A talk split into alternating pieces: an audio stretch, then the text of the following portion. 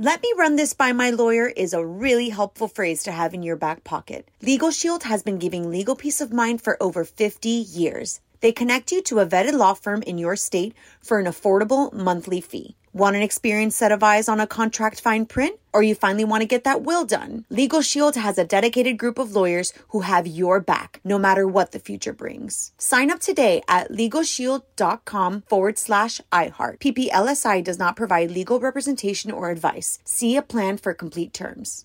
Hey everyone, it's Ted from Consumer Cellular, the guy in the orange sweater, and this is your wake up call. If you're paying too much for wireless service, you don't have to keep having that nightmare. Consumer Cellular has the same fast, reliable coverage as the leading carriers for up to half the cost. So why keep spending more than you have to? Seriously, wake up and call 1 888 freedom or visit consumercellular.com. Savings based on cost of consumer cellular single line 1, 5, and 10 gig data plans with unlimited talk and text compared to lowest cost single line postpaid unlimited talk, text, and data plans offered by T Mobile and Verizon January 2024.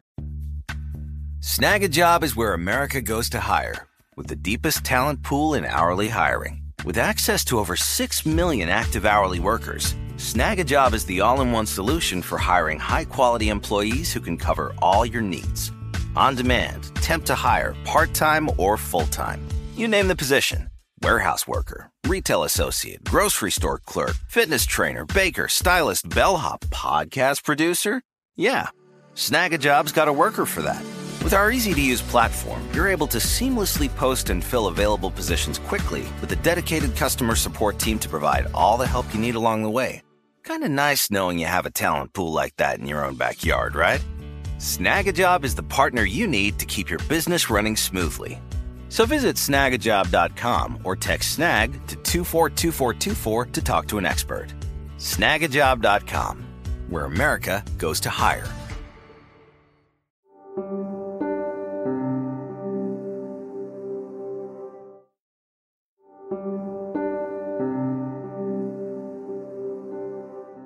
Oh, hi, hello. This is Let's Talk About Myths, baby. And I'm Liv, here with another spooky episode for this spookiest month. But first, I'm so excited to tell you that by the time this comes out, I will have just recorded an episode with the incredible and brilliant Bettany Hughes, author of Helen of Troy and Venus and Aphrodite, amongst others. Venus and Aphrodite has just been released in North America, and I mean, like I said, by the time this comes out, I will have recorded it. When I'm recording it now, I haven't yet, but I'm sure we talked all about my favorite goddess and that it was incredible and I learned so much. I am so looking forward to it. So stay tuned because that episode will be coming out very soon. And speaking of books, here's your periodic reminder that I have a book of mythology coming out. If you haven't done so already, please pre order my book. Greek Mythology, The Gods, Goddesses, and Heroes Handbook is coming out in March, and it's a fun, beautifully illustrated, casual look at the gods, goddesses, and everyone else of Greek mythology. It's for people who are new to the genre or well seasoned lovers of it, like you all. Plus, it's a mythology book that calls it like it is. I use the word assault when it comes to the gods, something I've personally never found in a mainstream book of just Greek mythology, and I am so pumped that I got to be that honest in this book. So head to mythsbaby.com slash book for places to pre-order, or just go to the website of your favorite independent bookstore and search for it. You should be able to find it wherever you get your books, anywhere in the world as far as I know. You just have to look a little harder. Also, reminder there's some pretty fun Patreon happenings over there in case you've been looking for a reason to become a patron. There's lots of bonus content to be added this month and going forward, but especially this spookiest of months. Seriously, am I getting it across how much I love October and spooky season in general? And that's why I'm here with yet another murderous, monster filled episode for you all. Today's episode is inspired by a couple of particular people on Twitter who answered my call for suggestions. First, Amy Maru, I'm hoping I'm pronouncing that name right. I'm not very good at French, of the Erotic Mythology Twitter account. Thank you. And the bonus monster content for today comes by recommendation of Chrissy, whose handle is at Mama Bunny 3 So thank you. And without any further ramblings on my part, let's get to those murderous, monstrous characters. This is episode 95 Blood Soaked Trees, Erysichthon Eats Himself, and Bonus Boogie Women of Ancient Greece. Today's spooky and gory as hell story comes from the region of Thessaly. This was and is an area northern Greece ish. It's where Mount Olympus is, but don't let yourself think that makes people closer to the gods there. Certainly it doesn't in today's story. The story has its origins in Greek mythology. The poet Callimachus tells it in one of his hymns, but it's also told by my beloved poet, Ovid. And Ovid's version is, as is so often the way with him, far more violent and gory and, well, spooky. So, aside from a few bits and pieces, today's story comes from Ovid's Metamorphoses. In Thessaly, there is a king named Erysichthon. Erysichthon was not a pious man. In fact, he was quite the opposite. He had a habit of avoiding the necessary sacrifices and offerings to the gods. He didn't care for it and didn't see why he should. He was, after all, a king, and who were they but some concepts up in the sky? No, Erysichthon didn't bother with the gods, didn't give them anything at all. Not only did he avoid the necessary worship, though, there was also a time when Erysichthon outwardly scorned the gods, when he did all in his power to damage the goddess Demeter. Demeter had a sacred grove of trees within a forest in the region of Thessaly, one of her most beloved spots in all of Greece. There, among the many important sacred trees that the goddess was devoted to, was a particular tree an oak in Ovid, a poplar in Callimachus. Either way, it was old, very old, and so it was very big and very impressive. I don't know about you guys, but I come from a place where very big and very old trees are just about as sacred as they would have been to an ancient goddess like Demeter. Seriously, my island is full of old growth rainforests where, you know, the trees have seen some things. So that's all I can imagine when I think about this very old and very big oak tree that was so beloved by Demeter, so sacred to her. It had seen some things. This was a very important tree. And so, when Erysichthon set out to cut down all the trees in Demeter's sacred grove, he wasn't just cutting down any old trees, and he wasn't just scorning the goddess by simply not sacrificing to her and not worshipping her. He was actively harming her, actively destroying something she loved. The oak tree most beloved by Demeter was surrounded even by offerings. The tree was decorated with garlands and votive offerings, all for the goddess of the harvest, Demeter. Beneath the tree, dryads, nymphs would dance around holding hands. The tree was so big that it took fifteen dryads holding hands to wrap their way around it. It was a very special tree. See, there were many people aside from the goddess who found this tree to be sacred and special, but Erysichthon didn't give a fuck. He wanted to cut it down. And why? We don't really have a why. For the sake of it? Because he needed some wood? When you have an ancient, sacred forest, a need for lumber is never an excuse. There are lots of other trees that are not quite so ancient, not quite so sacred, and now I'm talking a bit more to my provincial government than I am to Erysichthon. Go ahead and sign some petitions to stop logging in Vancouver Island's old growth rainforest, would you? So Erysichthon set out to cut down Demeter's sacred grove, and particularly her deeply sacred oak tree. He wasn't about to do the work himself, either. He was that kind of king. He handed axes to his men and told them to get to work. Get rid of this incredible, beautiful, enormous, sacred old tree, would you? The men, though, knew that what they were being told to do wasn't right. They shrunk back at Erysichthon's orders, none of them willing to get even close to the sacred tree with an axe. Fine, Erysichthon yelled, seeing their refusal. He snatched one of the axes back from his men and went to the tree himself. Snarling, he announced that he would bring down this tree even if it were Demeter herself. And with that, Erysichthon swung the axe at the ancient tree, and it hit with a thud, ripping into the bark and taking a chunk out of the beautiful tree. Just before the axe hit, though, the tree groaned and grumbled, the leaves shook above loudly. Erysichthon pulled the axe from the tree, thinking nothing of the noises it had made. But when the axe was removed from the tree's bark, thick, dark blood gushed from the wound as though it were spurting from a body's main artery. Blood splattered out from the tree and across the face of Erysichthon, who stood, axe in hand, looking at the tree. Absolutely horrified, petrified, terror stricken, the men around Erysichthon looked upon the tree as the blood poured from its wounded bark. One of the men, bravest of them, moved to stop Erysichthon from wounding the tree further, from further sacrilege against the goddess.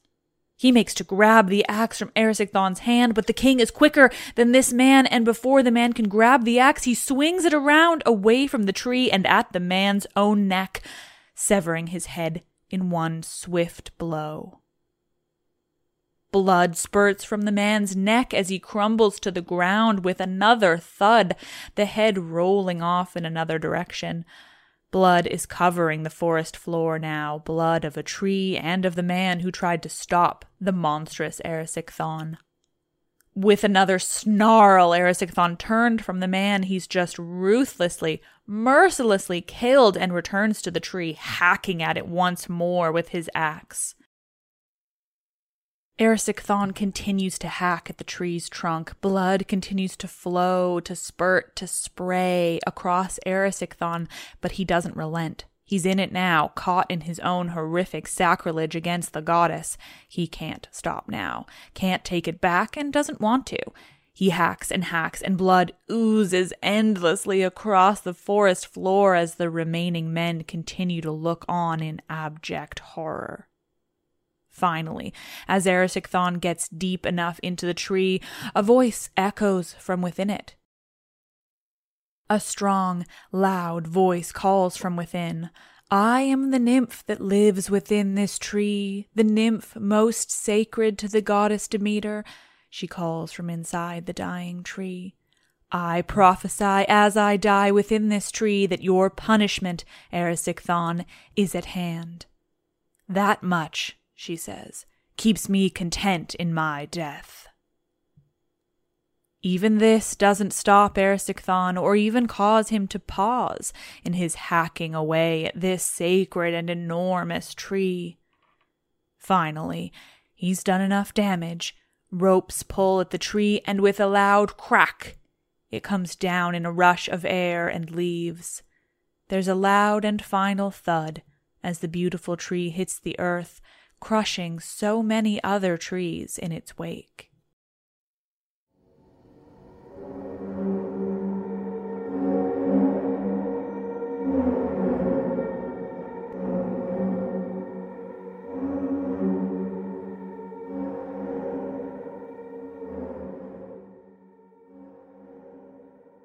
This description of the downed oak tree, the blood gushing from its wounds, the horror of Erysichthon's men and his murder of them too, comes from Ovid.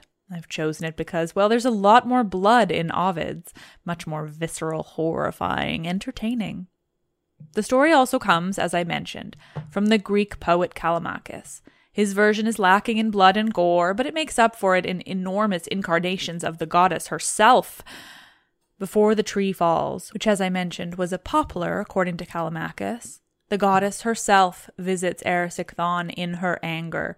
She appears before the king and his men, tall as Mount Olympus, and speaks to him, telling him angrily, Fine, let him cut down her sacred tree, let him build his palace with its wood, let him host banquet after banquet in that palace, built with her tree's death. She promises him punishment, punishment that lines up, if less intricately, with Ovid's version. As usual, I do prefer Ovid's, but also wanted to tell you about the mountain sized Demeter of Callimachus's. Back to Ovid now. The downing of the sacred oak tree and the trees it crushed when it finally fell destroys the grove of the Dryads, those nymphs of the goddess Demeter. There is nothing left to their sacred grove.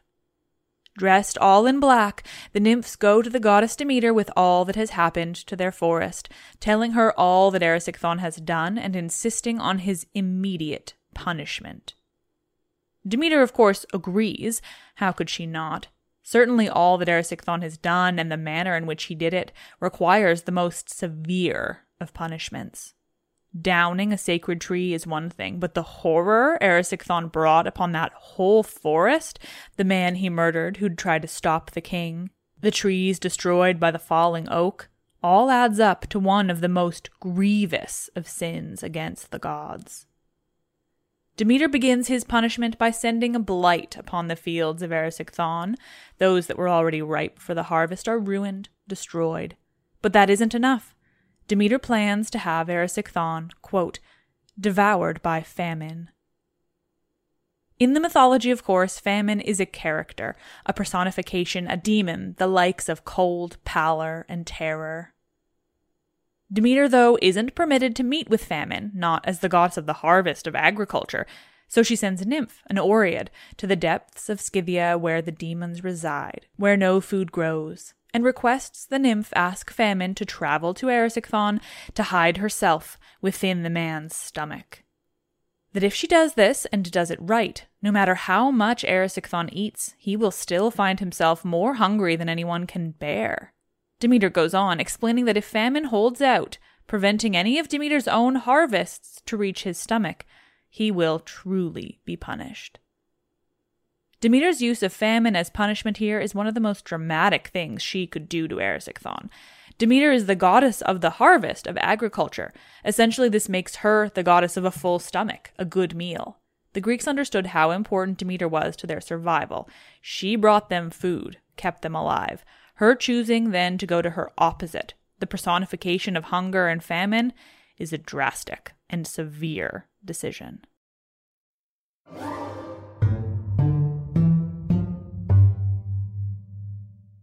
Let me run this by my lawyer is a really helpful phrase to have in your back pocket. Legal Shield has been giving legal peace of mind for over 50 years. They connect you to a vetted law firm in your state for an affordable monthly fee. Want an experienced set of eyes on a contract fine print? Or you finally want to get that will done? Legal Shield has a dedicated group of lawyers who have your back, no matter what the future brings. Sign up today at LegalShield.com forward slash iHeart. PPLSI does not provide legal representation or advice. See a plan for complete terms. Snag a job is where America goes to hire, with the deepest talent pool in hourly hiring. With access to over 6 million active hourly workers, Snagajob is the all-in-one solution for hiring high-quality employees who can cover all your needs. On demand, temp to hire, part-time or full-time. You name the position. Warehouse worker, retail associate, grocery store clerk, fitness trainer, baker, stylist, bellhop, podcast producer? Yeah, Snagajob's got a worker for that. With our easy to use platform, you're able to seamlessly post and fill available positions quickly with a dedicated customer support team to provide all the help you need along the way. Kind of nice knowing you have a talent pool like that in your own backyard, right? Snagajob is the partner you need to keep your business running smoothly. So visit snagajob.com or text snag to 242424 to talk to an expert. Snagajob.com, where America goes to hire. You deserve a moment to yourself every single day. And a delicious bite of a Keebler Sandies can give you that comforting pause. Give yourself a delicious escape from the afternoon with the melt in your mouth magic of a Keebler Sandies. This magic is baked into simple shortbread cookies by Ernie and the Keebler Elves. So as life continues to fly by, make the most of your me moment. Take a pause and enjoy a Keebler Sandies.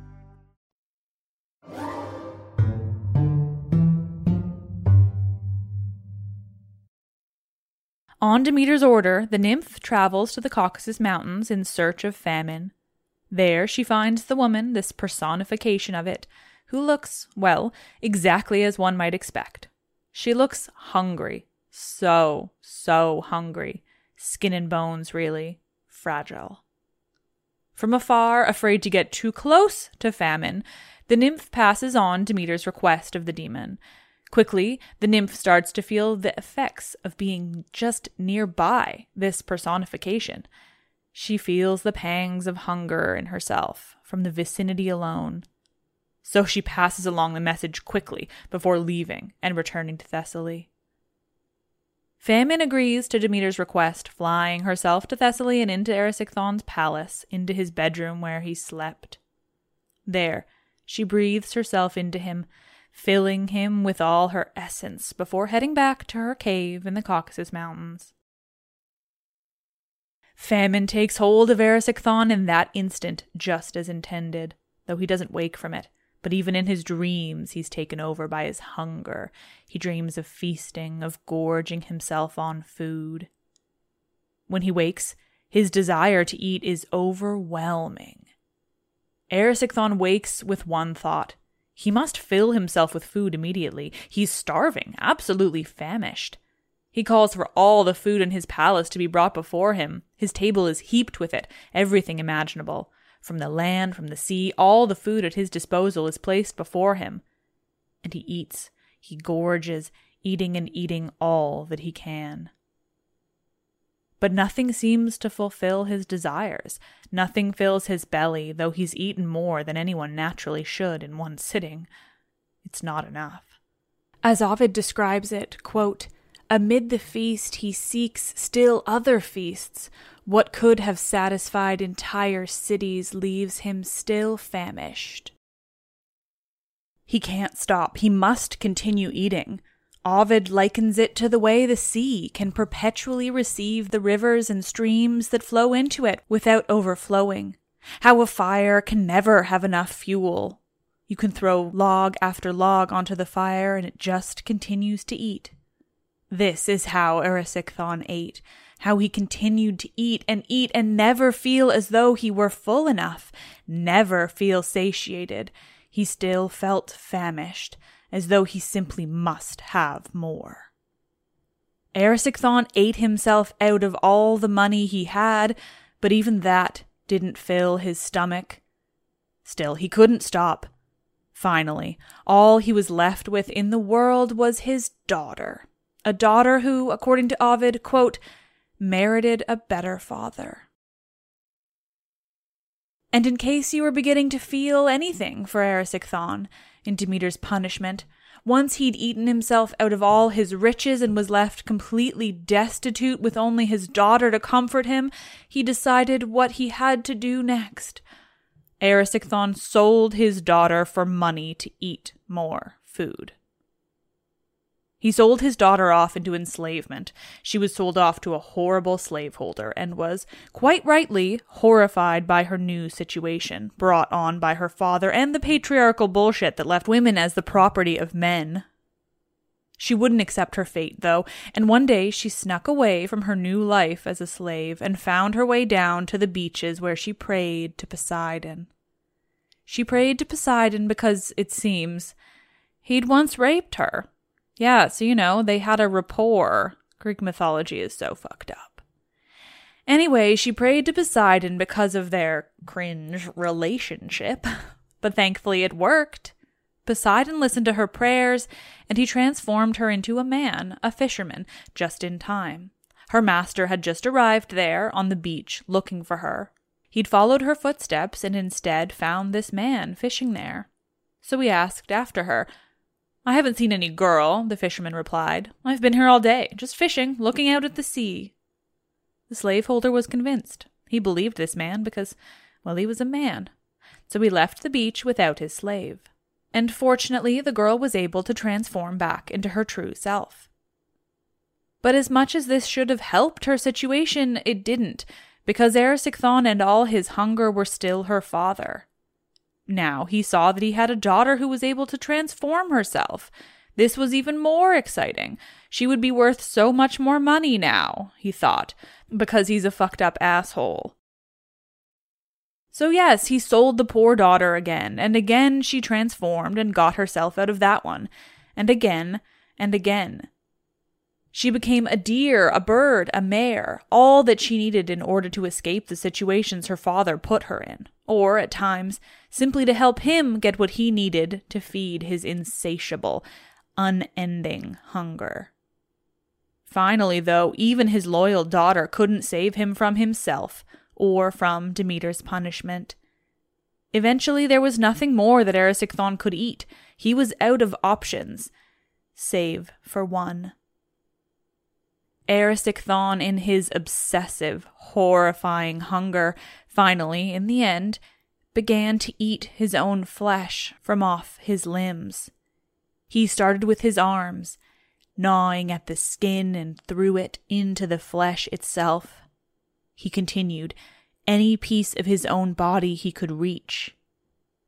Eventually, he'd cut off the pieces he couldn't reach. Imagine the bloody, horrifying mess as he kept going. In the end, Erysichthon ate himself to death. Quite literally. He ate his own flesh to feed his hunger. Ate his own self until he couldn't eat any more. Until he'd eaten himself to death.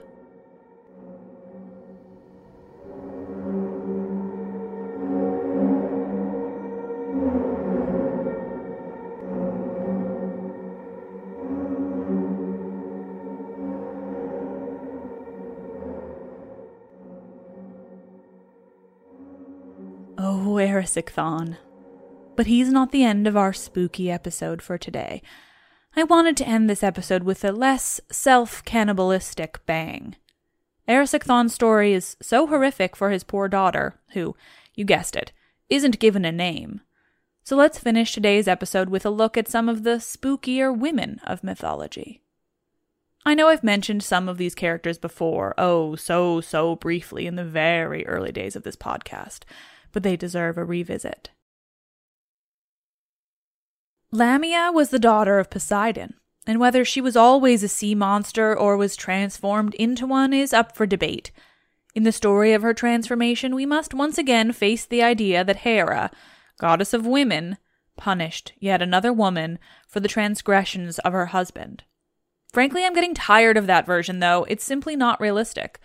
I know, Zeus was all powerful, and so could she really have punished him? Regardless, these stories just reek of the patriarchy, of the men telling the stories and writing them down. They're tainted. But still, they're what we have in the mythology. So, according to that horrible tale, Lamia was with Zeus and bore him children. Hera found out and kidnapped the children, driving Lamia to madness, the poor woman. It was believed then that she took out her anger at Hera on other children, snatching them from their beds. A boogeyman character. But again, it seems a stretch, a very patriarchal stretch. There are two versions of Lamia. There's that one, how she became a child snatching boogeyman. And there's a version where she was always a sea monster, a great and horrible sea monster. In that, she eventually became the mother of one of the early Pythias of the Oracle and one of the possible origins of the monster Scylla, that famous sea monster of the Odyssey fame, and the beautiful novel Circe.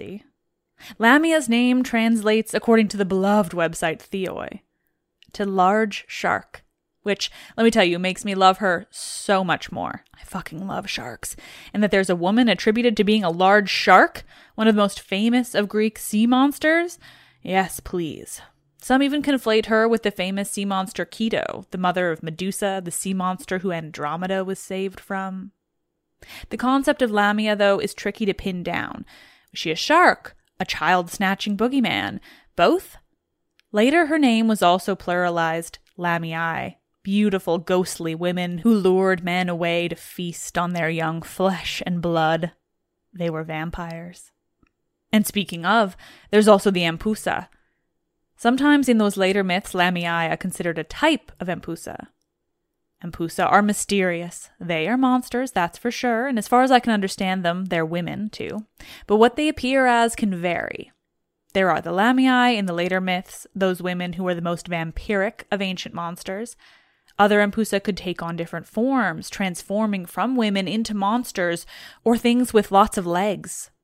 Many of these forms, though, would quite simply gorge on the flesh of men, the Queen Witch herself, Hecate, may have even employed the Empusa to do her bidding at times, sending them out to frighten travelers. Hecate really enjoyed fucking with people. We may not have many stories about her, but those that we have include a lot of intentionally being scary or murderous, and I kind of love it. I know you all love Hecate, so if you're needing more about her, go back to the episode from last year. It's called Spooky Halloween Special Magic and Mayhem The Origin of Medea and Witches of Ancient Greece. But back to Hecate's loyal ladies, the Empusa. They're sometimes described as having one bronze leg and one donkey leg, or more legs. The leg situation is up for debate. Frankly, doesn't sound too scary, so I like to imagine them a bit more mysteriously. Just women in the darkness there to scare the living shit out of you, maybe feast on a bit of your flesh in the process. It's said that the Empusa, along with another class of somewhat generically ghostly women monsters, the Mormo, were often used by parents as threats, as in, you better be good or the Empusa or the Mormo will visit you tonight. This type of quality parenting has been around for so long. The fact that these types of monsters of Greek mythology, the ones people feared on a day to day basis, who they thought possible to run into on the streets and the darkness of the forests at night, were almost always women, absolutely says something about the culture, the patriarchy of ancient Greece. But frankly, I also kind of love it. So many boogie women of ancient Greece.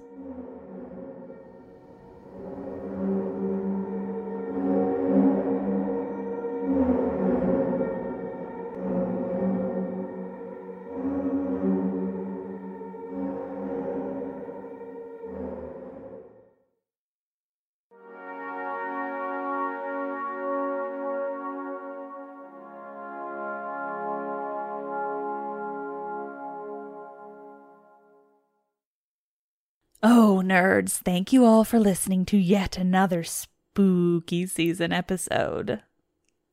Ugh, they're so fun.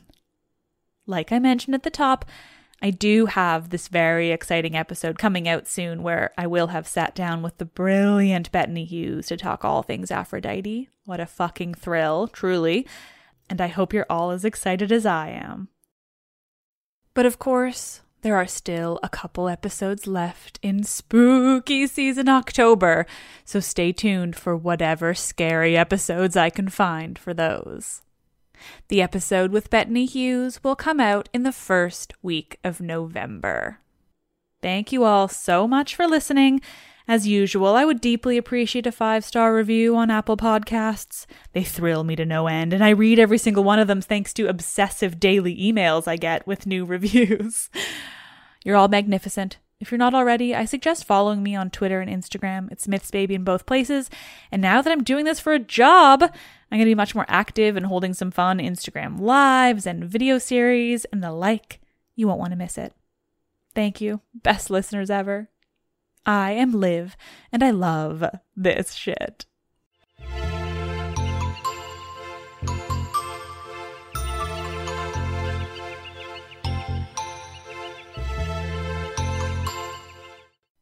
Let me run this by my lawyer is a really helpful phrase to have in your back pocket. Legal Shield has been giving legal peace of mind for over 50 years. They connect you to a vetted law firm in your state for an affordable monthly fee. Want an experienced set of eyes on a contract fine print? Or you finally want to get that will done? Legal Shield has a dedicated group of lawyers who have your back, no matter what the future brings. Sign up today at LegalShield.com forward slash iHeart. PPLSI does not provide legal representation or advice. See a plan for complete terms.